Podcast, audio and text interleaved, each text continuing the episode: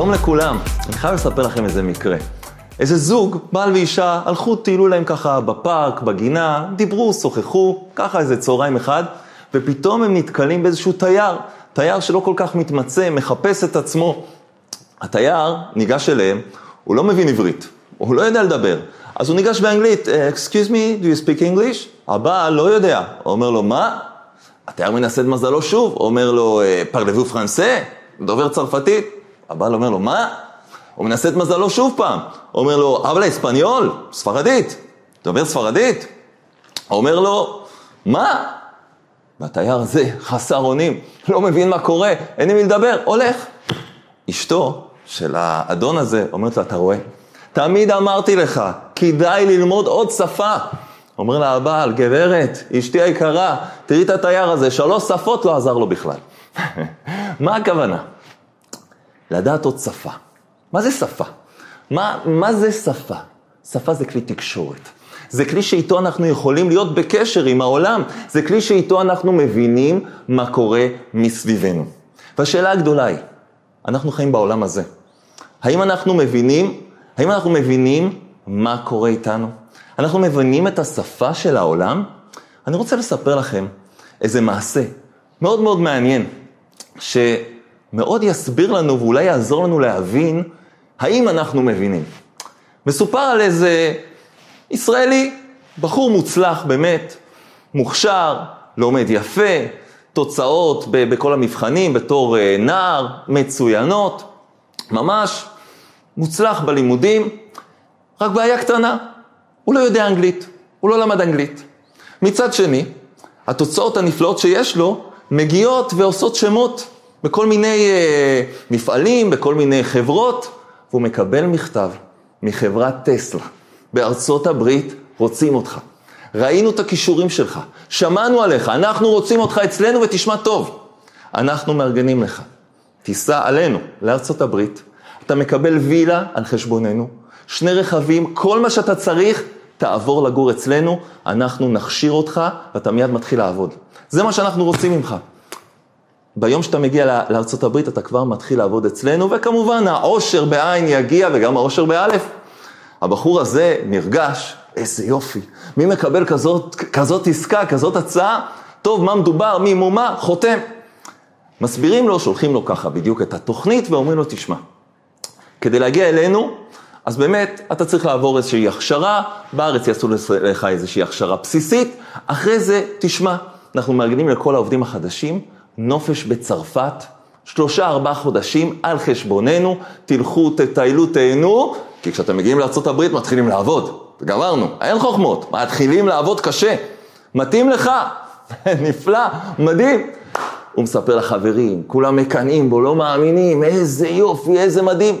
עכשיו, הבחור הזה אומר, רגע, רק שנייה, אני הולך לטוס עכשיו לאיזה ארבעה חודשים לצרפת, אחרי זה לכל החיים בארצות הברית, אני לא יודע, לא צרפתית, לא אנגלית, איך אני אמור להסתדר בדיוק? אף אחד לא שאל אותי.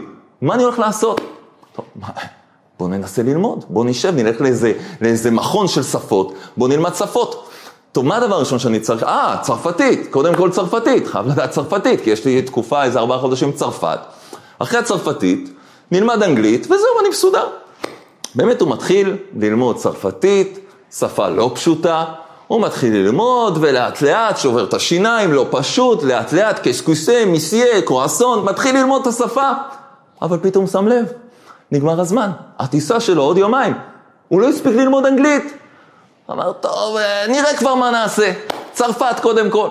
הוא טס לו לצרפת, יור, פריז, עיר האורות, מגדל אייפל, והוא מסתדר עם כולם, מדבר איתם חופשי חופשי, ממש, יליד צרפת נראה. מסתדר עם הציירים הצרפתיים, עם השפה, מעביר בדיחות, תענוג, איזה יופי.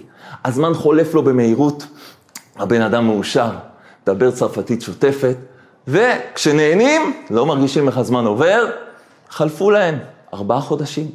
נגמר, טיסה לארצות הברית. עולה לטיסה, שמח וטוב לב, החיים האמיתיים מתחילים.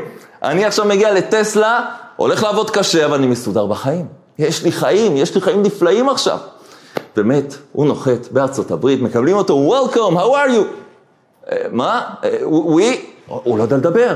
מתחיל לדבר איתם צרפתית. אמריקאים לא יודעים צרפתית. אומרים לו, what? הוא אומר להם, קסקוסה, מתחיל שם בלגן שלם. מנסה לדחוף מילה בעברית, עם מבטא אמריקאי, לא עובד. אף אחד לא מבין אותו. הוא מגיע לנציג של החברה, מנסים לראיין אותו, כלום, לא מבינים אותו. בקיצור, אי אפשר לתאר את הבושות, אי אפשר לתאר את החרפה, הם שם באלם, זה הבן אדם המבריק שהבטיחו לנו, לא יודע, שפה בסיסית, אוניברסלית, אתה בא לחיות פה כל החיים, אתה יודע, צרפתית? הבחור הזה התקשר לחבר שלו בארץ, אומר לו, אחי היקר, אתה לא מבין מה קורה? נסעתי לצרפת, למדתי צרפתית. אחרי זה הגעתי לארצות הברית, לא הספקתי אנגלית. מבזים אותי פה, אני לא יודע לדבר. ויותר מזה, קיבלתי היום מכתב פיטורין, לפני שהתחלתי כבר פיטרו אותי. חבר שלו אומר לו, אתה עם כל הכבוד, חסר שכל. מגרים את החברים הישירים האלה, חסר שכל. אתה ידעת שאתה נוסע לכל החיים, לארצות הברית, לפרויקט חייך. ומה עשית?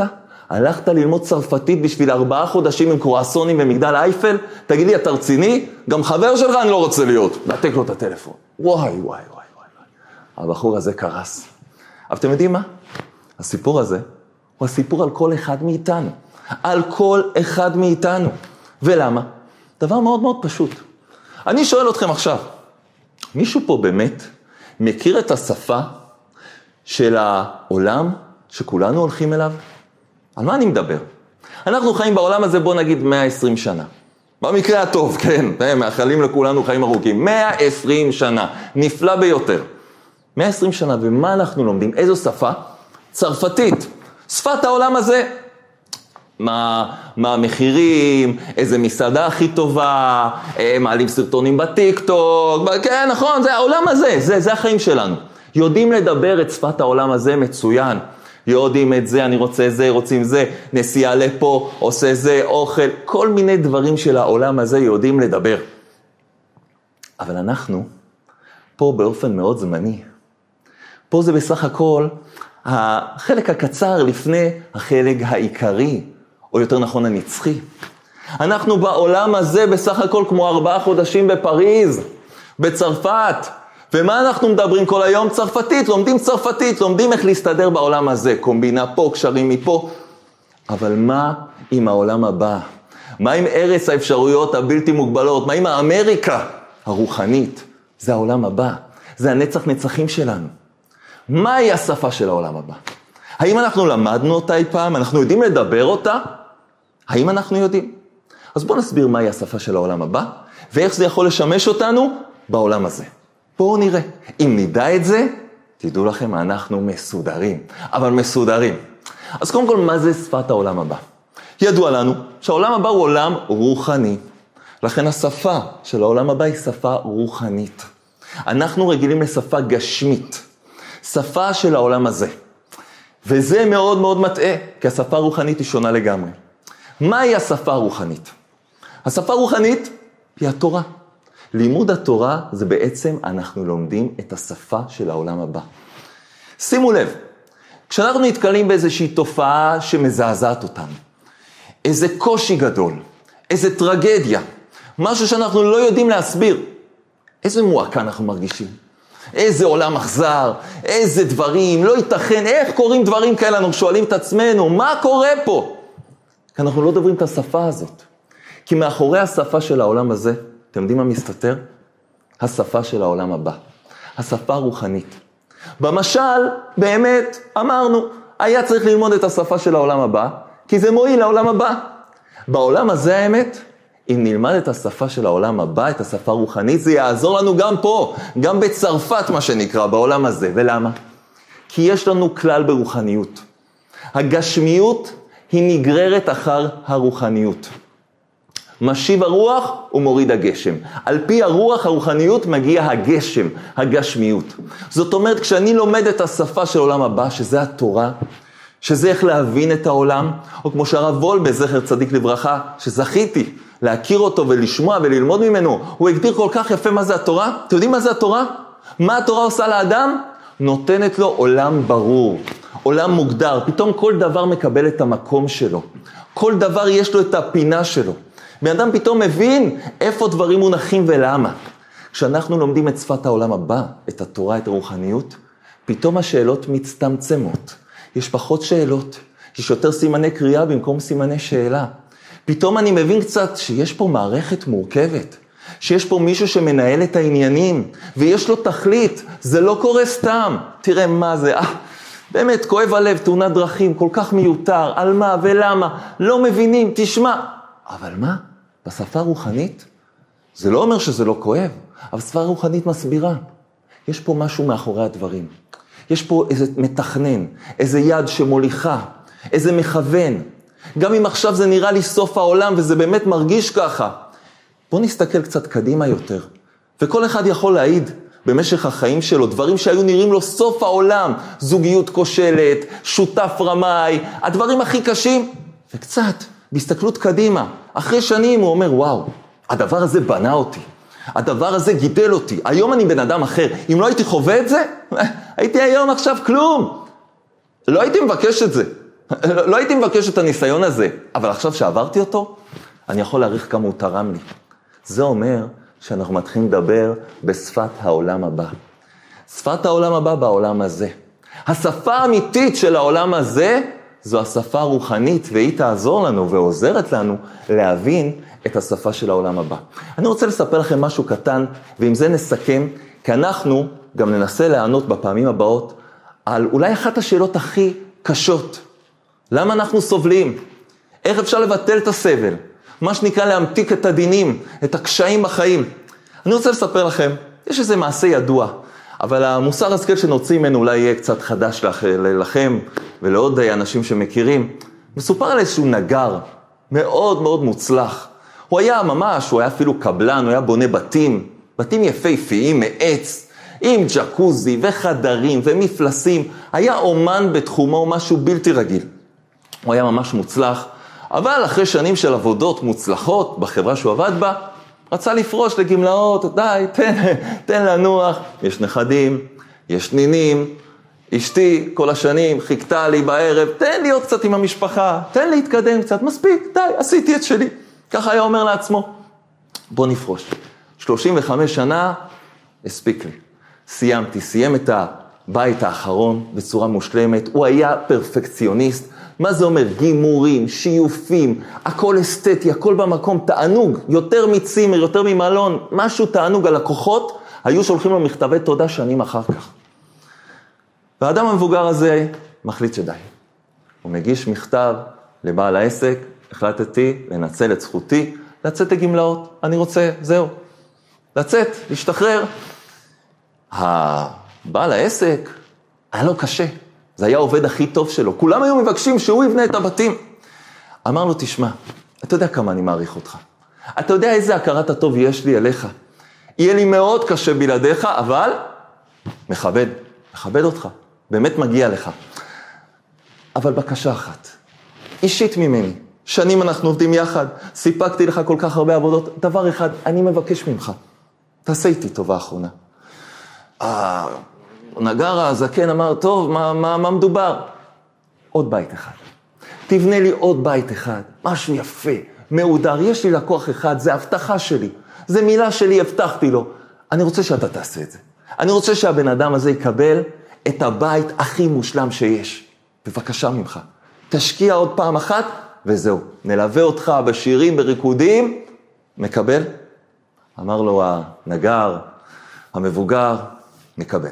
באמת, יש לי גם הכרת הטוב. תן לי את התוכניות, בואו נתחיל לעבוד. האמת, לא היה לו כוח.